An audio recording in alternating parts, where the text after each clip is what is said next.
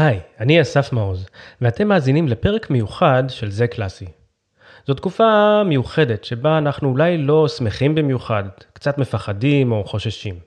גם אני חווה את כל התחושות האלה, ולכן חשבתי ליצור לנו פרק מיוחד, כדי להתרחק מעט מהמציאות שבחוץ ולצלול לעולם הדמיון. כדי להאזין לפרק הזה תצטרכו שני מכשירים, שני טלפונים ניידים או נייד וטאבלט. הסיבה אגב היא די פשוטה. אני לא יכול להשמיע מוזיקה בפרק, ולכן יצרתי עבורכם פלייליסט מיוחד ביוטיוב, שבו תוכלו להאזין לכל הקטעים שמיד נדבר עליהם. אבל אתם חייבים להבטיח לי משהו אחד. אחרי שאתם מאזינים לקטע ביוטיוב, תחזרו לפה. אחרת אני אשאר פה לבד, בחושך, עם המיקרופון. יש הרבה מלחינים שניסו להלחין את הטבע, או את מה שהם ראו במו עיניהם. אבל רגע, אסף, איך אפשר להלחין עץ או אגם? ומה זה בכלל להלחין?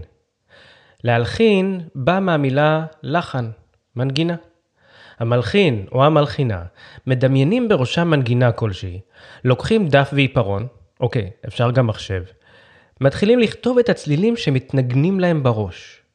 אולי גם לכם מתנגנים צלילים כל הזמן בראש, אבל אתם רק לא יודעים איך לכתוב אותם. בואו ואתן לכם דוגמה מופלאה למלחין שהצליח להלחין סערה, ממש סערה, עם רוח, גשם ורעמים. בטהובן אהב לטייל בטבע ולשאוב השראה ממנו.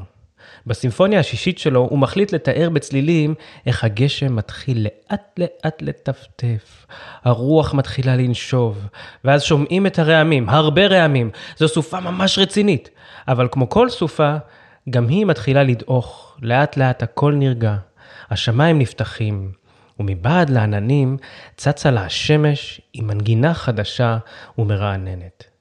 לחצו על הדוגמה הראשונה ונסו לשים לב האם אתם שומעים את הרעמים.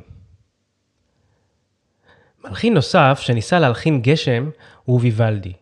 ביצירה המפורסמת שלו ארבע עונות, ניסה ויוולדי לתאר בצלילים את נקישות הגשם על חלון הבית, כאשר בתוך הבית נמצא אדם מקורבל בשמיכה ושמח מול האח הבוערת. אגב, אני סקרן מאוד אם תשימו לב, כיצד יצר ויוולדי את המצלול, את האפקט של הגשם בתזמורת. שמענו כבר שתי דוגמאות של איך הצליחו מלחינים להלחין מזג אוויר. אבל איך לדעתכם אפשר להלחין שעה ביום, או אפילו רגע מאוד ספציפי, את הזריחה? אני לא יודע אם אתם ערים בדרך כלל בשעה שהשמש מתחילה לזרוח, אבל אם כן זכיתם לראות זריחה, זוהי תופעה נפלאה. ממש בקצה הלילה, עדיין חשוך בחוץ, יש ריח נפלא של טל, ואז מרחוק רחוק מתחיל לבצבץ אור. בהתחלה הוא מעומעם, לא ברור כל כך, ואז תוך כמה רגעים עולה השמש, מאירה את החושך וצובעת מחדש את היום בצבעים של כתום, צהוב, אדום. נשמע נפלא, נכון? עכשיו, ספרו לי איך הייתם אתם מלחינים את זה בצלילים. לא כזה פשוט. המלחין הנורבגי גריג לקח על עצמו את האתגר הזה, והלחין את המוזיקה של זריחת השמש. תחילתו של יום בהרים ובשדות הרחבים של נורבגיה. בואו נאזין יחד לזריחת השמש, ונסו לזהות אילו כלים מנגנים את מנגינת השמש העולה. בגלל שאני לא מולכם ויש לי אוזניות על האוזניים, אז לא שמעתי אם אמרתם את התשובות. אבל מי שאמר או אמרה חליל ואבוב, אז צדקתם. ותגידו, איך הייתם מלחינים אפרוחים? כאלה שרק הרגע בקעו מהקליפה, מתרוצצים, מנסים להבין לאן הם צריכים ללכת. אחת היצירות האהובות עליי היא תמונות בתערוכה של מוסורסקי. הוא ניסה להלחין מוזיקה לא רק מהדמיון שלו, אלא לקח תמונות שראה בתערוכה וניסה לחבר לכל אחת מהן מנגינה שלפי דעתו מתארת הכי טוב את מה שהוא ראה. אחת התמונות בתערוכה נקראת "מחול האפרוחים בקליפתם".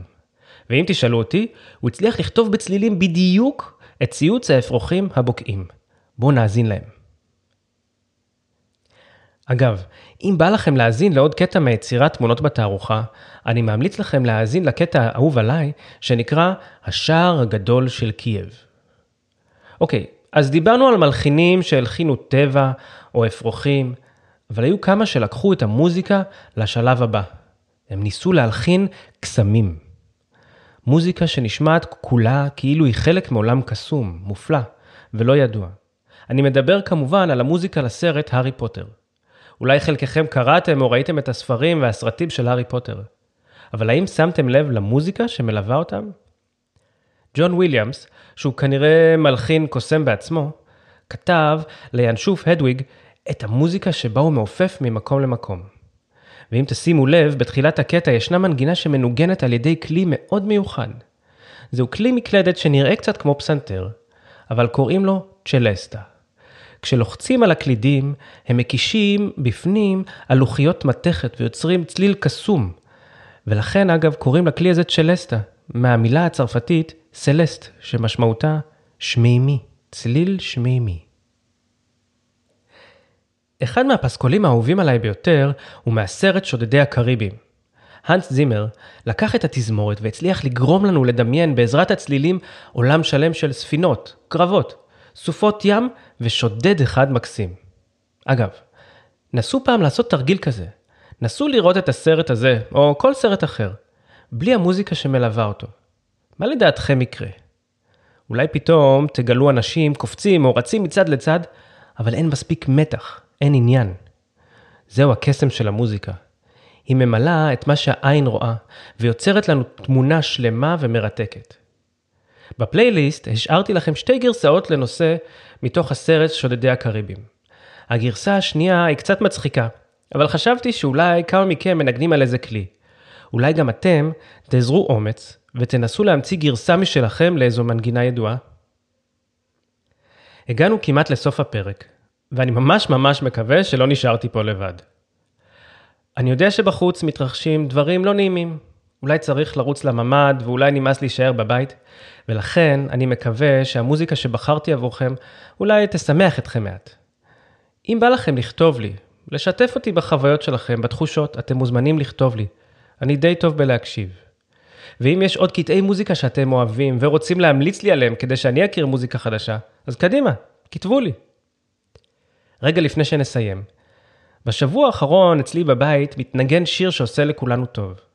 יש שורה בשיר שאומרת, מרים ראשי, ידיים לצדדים, נשימה עמוקה. אז אני מזמין אתכם לקום, להניף ידיים לצדדים, ולהתחיל לרקוד. כי הכי כיף זה לרקוד, ובעיקר אם יש כמה אנשים איתכם. זה מצחיק, זה משחרר, וזה כיף.